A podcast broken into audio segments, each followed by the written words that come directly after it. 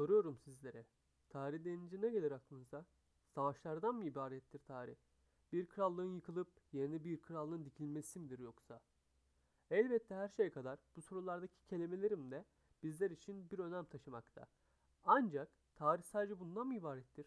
Dostlar, bu yeni ve ilk podcastlerimizde tarihin gizemli ve karanlık sayfalarında kalmış olan bazı olayları sizlere aktarmak için çabalayacağım.